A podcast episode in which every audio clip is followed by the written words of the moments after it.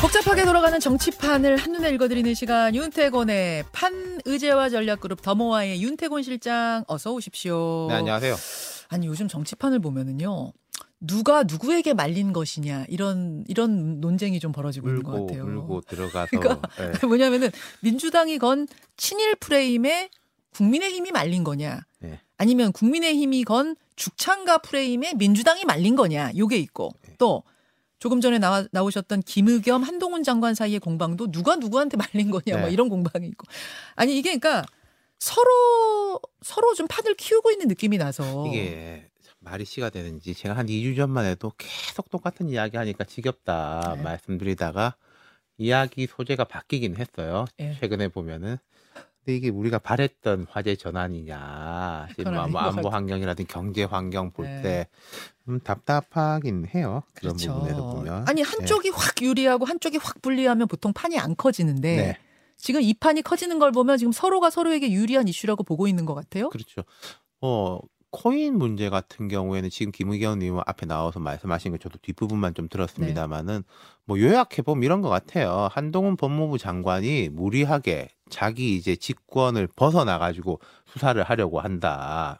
그런 의구심이 있다라는 음, 음. 건데 그럼 이 사안 자체가 뭐 무결한 것이고 민주당은 아무 상관이 없고 이런 거에 대해 가지고 김의겸 의원이 좀 명확하게 말씀하신 것 같진 않아요. 왜 잘 모르니까 일단 아, 그렇잖아요. 그러니까 뭐 수사해 보신 건 아니니까. 그러니까요. 예. 예. 한동훈 이렇게 건드리려고 한다라는 거고 한동훈 법무부 장관 쪽에서 무슨 소리냐. 근데 문제 있으면은 증거 그 수사하면. 안 되냐. 아니 내가 아, 아, 니라 수사하면 안 되냐. 검찰이라든지 이쪽에 수사하면 안 되냐. 근데 장관은 하면 안 되잖아. 아 그렇죠. 장관은 하면 네. 안 되는 거죠. 내가 했다는 증거 있냐. 그리고 그 앞에 보면은 뭐 권도영 씨의 음. 이제 테라라든지 코인과 관련해 가지고는 한국 그리고 뭐 과거에 이게 북한의 자금 세탁이라든지 이런 쪽 또 경제적인 음. 어떤 뭐 외화벌이용으로 쓰인다라는 거는 미국적 언론에서 많이 나왔던 거긴 해요. 그게 지금 연결되는 음. 거니까 이걸 그 김 의원은 형식적인 문제 쪽으로 따진다면은 그럼 좋아 내용적인 거 한번 보자. 뭐 이런 식으로 판이 커질 수 있는 거죠. 그렇게 되는 거네요. 아, 알겠습니다. 저 그런 논쟁들 중에 하나 친일 국방 아, 논란으로 좀 먼저 가보겠습니다. 네. 시작은 이재명 대표 발언이었어요. 한미일 연합훈련 이걸 두고 극단적 친일 행위다. 한반도에 우길기가 휘날릴 수도 있다. 이러자 여당이 받아쳤죠. 죽창가 시즌 2냐. 뭐 안보가 급한데 또 친일 프레임이냐. 네. 일단 이재명 대표의 유튜브 라이브 잠깐 보고 오실까요? 그것도 독도 근처에서 실전 문제를 하고 있어요. 사실 이제 이걸 군대로 인정하는 행위 아닙니까? 무길기가 다시 한반도에 걸리는 날 우리는 상상할 수 없지만 그런 일이 실제로 생길 수 있습니다. 네.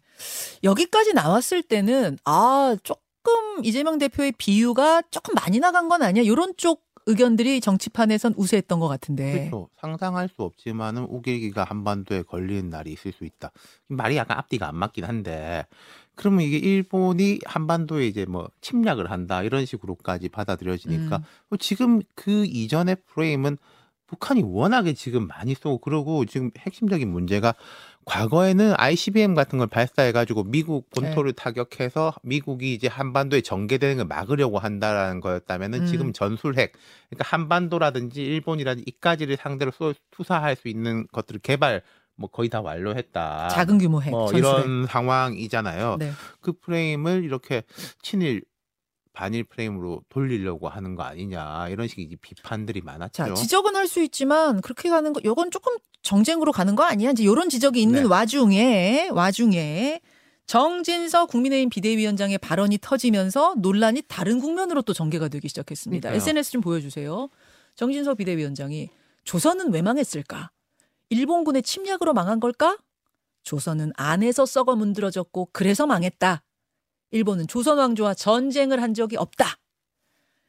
요게 나오니까 아니 대체 이게 무슨 소리야? 이거 일본이 주장하는 그 식민사관 그거 그거 아니야? 어? 그러면 우리가 우리가 잘못한 게 우리가 잘못해서 지금 이렇게 됐다는 거야? 뭐 이제 이렇게 여기 이제 네 달락인데 네. 보면은 제 생각에 세 번째 것만 이야기를 안 하고 세 개만 썼으면은 보수 정당의 대표로서 음. 민주당 그 대표의 발언에 대해서 비판할 수 있는 뭐 논거로는 충분하다고 생각해요. 근데 이제 세 번째 단락이 문제인 건데 음. 참 한국에서 이제 친일 반일 프레임이라는 게 뭐 아니 내가 말하는 거 들어봐라고 했을 때 보통 말이 아 다르고 어 다른데 뭐라고 어, 친일 반일 반대로 다 가는 경우들이 많은데 예, 아다르고 뭐 어다르죠. 탁 이제 엮인 거죠. 그러니까 정진석 대표가 비대위원장이 말씀하신 거 쭉 보면은 조금 뭐 그런 이야기들이 없었던 것도 아니고 또 이제 그때 이제 우리의 책임론에 대한 것도 있으니까. 근데 저거에다가 일본의 침략을 병치시켜서 이야기했으면은 훨씬 이런 부작용이 작았을 건데 그러니까 그 조선 부분은 이야- 왕조 내부의 그 당시 문제도 있었지만 그걸 틈틈탄 그렇죠. 일본이 이렇게 잘못했습니다 이렇게 가야 그렇죠. 되는 건데 말하자면 우리가 잘못했습니다를 뺀 거예요. 이런 정치인 중에 그런 이제 어법 잘 구사하시는 분들이 있지 않습니까? 앞에 쭉 깔아놓고 예, 예. 다만 하면서 뒤에 본론을 쓰는 그렇죠. 경우들이 있잖아요. 그게 재미없는 화법이기도 한데 되게 리스크를 줄이는 화법인데 저런 화법은 바로 직설적인 거니까 문제가 생기고 또 이제 야당에서 반박을 하고 음. 여당 내부에서도 뭐 설왕설래가 이어지고 있고 그런 상황인 거죠. 어, 정진석 비대위원장이 어제 저게 그 논란이 크게 되면서 해명을 내놨거든요. 그 장면도 잠깐 보시죠. 그게 왜 식민사관이에요? 내가 일본의 국- 한 우리 조선 국권 참, 참탈을 갖다가 정당화했습니까? 그 말도 안 되는 왜곡이고 호도예요. 음. 그러니까 한 번도 싸워보지도 못하고 우리가 이렇게 네. 됐다는 아쉬움을 표현한 거다가 진이다라고 해명은 그렇죠. 했습니다만 말씀하신 대로 이게 이제 오해를 낳기 그러니까 쉬운 발언. 그런 옛날 말씀드렸지 않습니까? 정치권이라는 데가 항상 오해할 준비가 되어 있다라는. 오해할 준비가 예. 된 곳에 그러니까 정진석 대표 어, 비대위원장 말의 앞뒤를 보면은 그 일제 침탈로 해서 강제 병탄 당할 때 이제 조선이라는 나라가 음. 일본하고 정규전을 벌인 적이 없다는 건 이해가 돼요 충분히. 음. 근데 이제 말을 떼가지고 임진왜란은 뭐냐 음. 막 이래버리는 거죠. 그런 공격도 들어오는 거죠. 그러니까 이런 오해 소지를 정치를 오래 하신 분인데 네. 줄 필요가 있었을까 그런 생각이 그러니까요. 들죠. 아니 국민들한테 아니 왜 오해합니까? 내 말을 진위를 진위를 보세요. 이렇게 그러니까 호통치면 이제 안 돼요. 국민들이 그냥 보는 그러니까 대로 이해하는 거예요. 이게 옳냐 그르냐를 떠나 가지고 이재명 대표의 말은 명확해요. 거기에 대한 부작용이 있더라도 예. 비판하는 사람도 긍정하는 사람도 무슨 말인지 알겠는데 음. 정진석 비대위원장의 말은 아니 내 말은 들어봐라고 좀 길어지는 그게 아니고 거잖아요. 이제 이렇게 되는 그 렇게 되는 거니까. 거죠. 그러니까 정진석 비대위원장 입장에서는 되게 억울할 거예요. 아니 저기는 확신범이고 음. 나는 이렇게 쭉 설명하는 과정인데 동급으로 왜곡했다. 취급하는 게 같냐라고 하지만은 동급으로 취급당할 빌미를 뭐 준 것도 있으니까 근데 이게 과연 그렇게 오래 갈까? 왜냐하면 이게 실체 제 말이 이건 네. 말로의 싸움이기 때문에 예, 예. 어떤 뭐 앞에 나왔던 이제 코인 이야기처럼 어떤 실체가 있는 게 아니기 때문에 그렇게 오래 가지는 않을 것 같은데 이런 부분 분명히 있을 것 같습니다. 음. 이런 식으로 되면은 이제 윤석열 정부가 지지율도 높지가 않은데 어쨌든 또 지금 안보 상황에서 한미일 군사 협력, 안보 협력을 전보다 높여가야 될 건 필요한 상황인데 또 궁극적으로 보자면은 이제 강제징용 문제에 대한 이제 해결책도 만들어내야 되는 거잖아요. 예. 그렇죠. 그게 다 쉽지가 않을 거예요. 음. 아 그게 뭐 이러려고 하는 거 아니야? 친일 아니야? 음, 음. 항상 이런 아. 프레임을 조 에 대해서 위축될 수밖에 없는 아. 건 거죠. 아마 윤석열 정부 입장에서는 안보에 대한 협력이 강화되면 그걸 레버리지 삼아가지고 다른 부분에 대한 것도 좀 진도를 나갈 수 있겠다라고 판단했을 음. 수도 있는데 음. 이건 그러니까 말싸움 자체로 볼 게 아니라 그런 부분에 대한 걸림돌이 될 수도 있다는 거죠.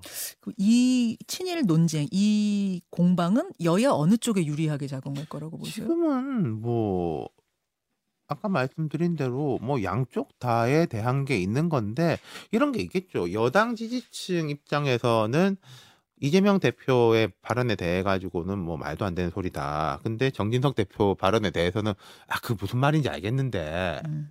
우리가 여기서 우리라는 건 여권이 계속 항상 말로 뭐가 꼬투리 잡히고 아이 그 해명하다가 더 일 커지고 네. 그런 것들이 반복되는 느낌이 있잖아요. 예, 거기에 예. 대한 답답함을 확 줄 거예요. 그렇죠. 예. 그렇죠. 분명히 해야 될 거는 식민 사관에 빠져선 절대로 안 됩니다. 네. 예, 우리 우리가 못나서 뭐 이런 식의 논리가 전형적인 식민 사관, 전형적으로 일본이 주장하는 거거든요. 절대 그건 안 된다는 거 말씀드리면서 그나저나 이 논란이 더 크게 된 거는 유승민 전 의원이 발언을 보태면서부터예요. 내부니까 내부 사람이 뭐라고 했냐면 이재명의 덫에 놀아나는 천박한 발언이다. 정진석 위원장 발언을 이렇게 평가를 하면서 얘기가 좀 더 커져 버렸거든요. 아, 요새 유승민 의원 말씀을 보면은 유승민 의원이 되게 합리적이고 개혁적 보수니까 이분도 말을 보면은 그 말 자체에 틀린 말을 별로 하, 하는 분은 아니에요. 근데 요즘 어휘가 좀 점점 올라간다. 자, 거기서 제가 느낌이 질문 들어요. 들어갑니다. 네. 그러니까 사안 사안마다 아주 분명한 자기 목소리를 네. 내고 있는데 아, 내 소신 한번 펼쳐보겠다. 뭐 이 정도는 아닐 거 아니에요. 지금 네. 다 이게 목- 목적이 있고 어떤 의도가 있는 거 아니겠습니까? 전당대회 출마합니까? 지금 이 정도면 하는 거 아닐까요? 그러니까 뭐 어휘가 높아지는 게 윤석열 대통령 비판할 때는 이제 개돼지 뭐 이런 발언 썼었고 정진석 비대위원장 충분히 비판할 수 있죠. 근데 당장 사퇴하라.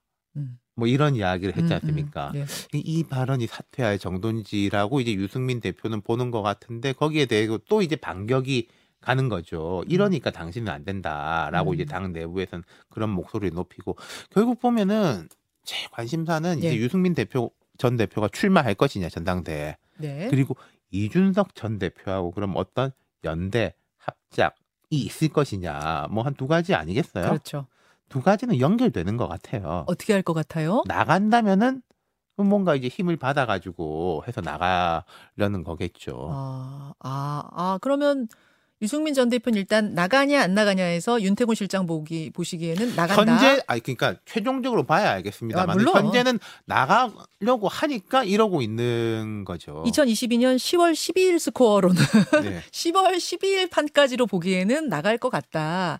나간다. 네. 나가면 이준석 전 대표가 어떤 식으로든 돕겠는가, 그러니까 손을 잡겠는가, 안 네. 잡겠는가, 네. 이건 어때요?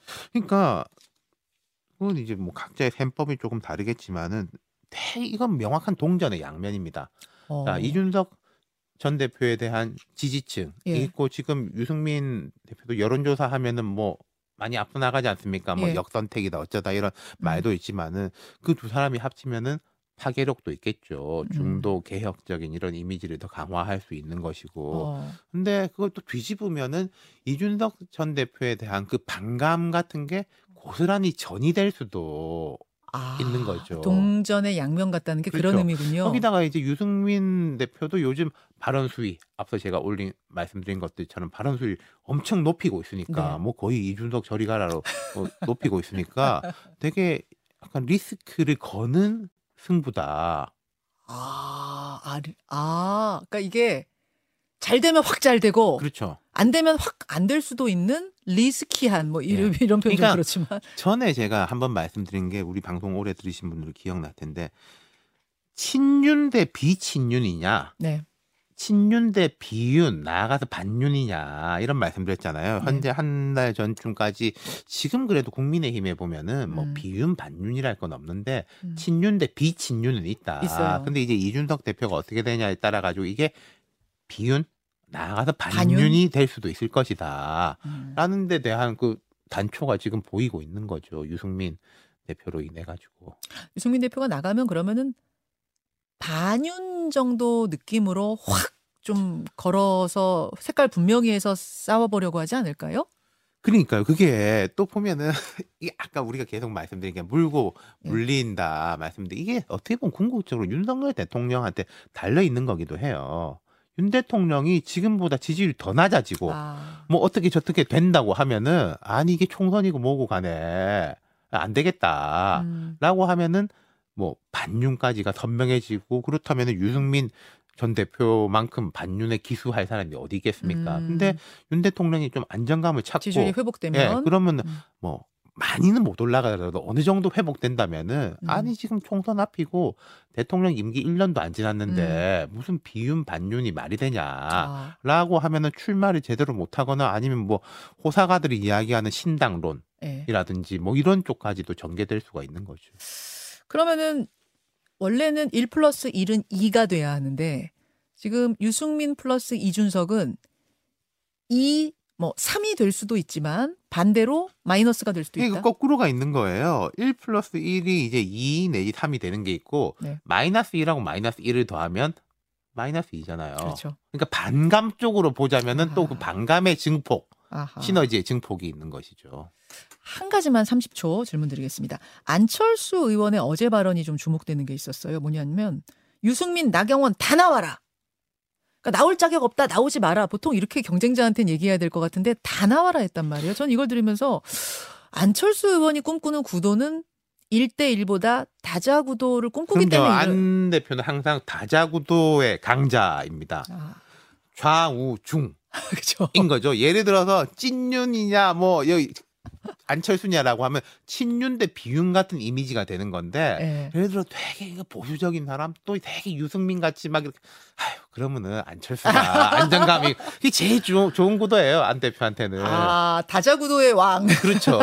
항상 대선 때도 보면 양자구도로 가면은 어려워지고 다자구도 때 강한 게 있었죠 그러니까 다 나올수록 좋은 거군요. 안철수 그렇죠. 의원 입장에. 아, 어쩐지 이 발언이 제가 이런 의미인 것 같다 느꼈는데 그 같은 얘기를 하시네요. 여기까지 네. 오늘 보겠습니다. 윤태권의 판 수고하셨습니다. 감사합니다. 김현정의 뉴스쇼는 시청자 여러분의 참여를 기다립니다. 구독과 좋아요, 댓글 잊지 않으셨죠? 알림 설정을 해두시면 평일 아침 7시 20분 실시간 라이브도 참여하실 수 있습니다.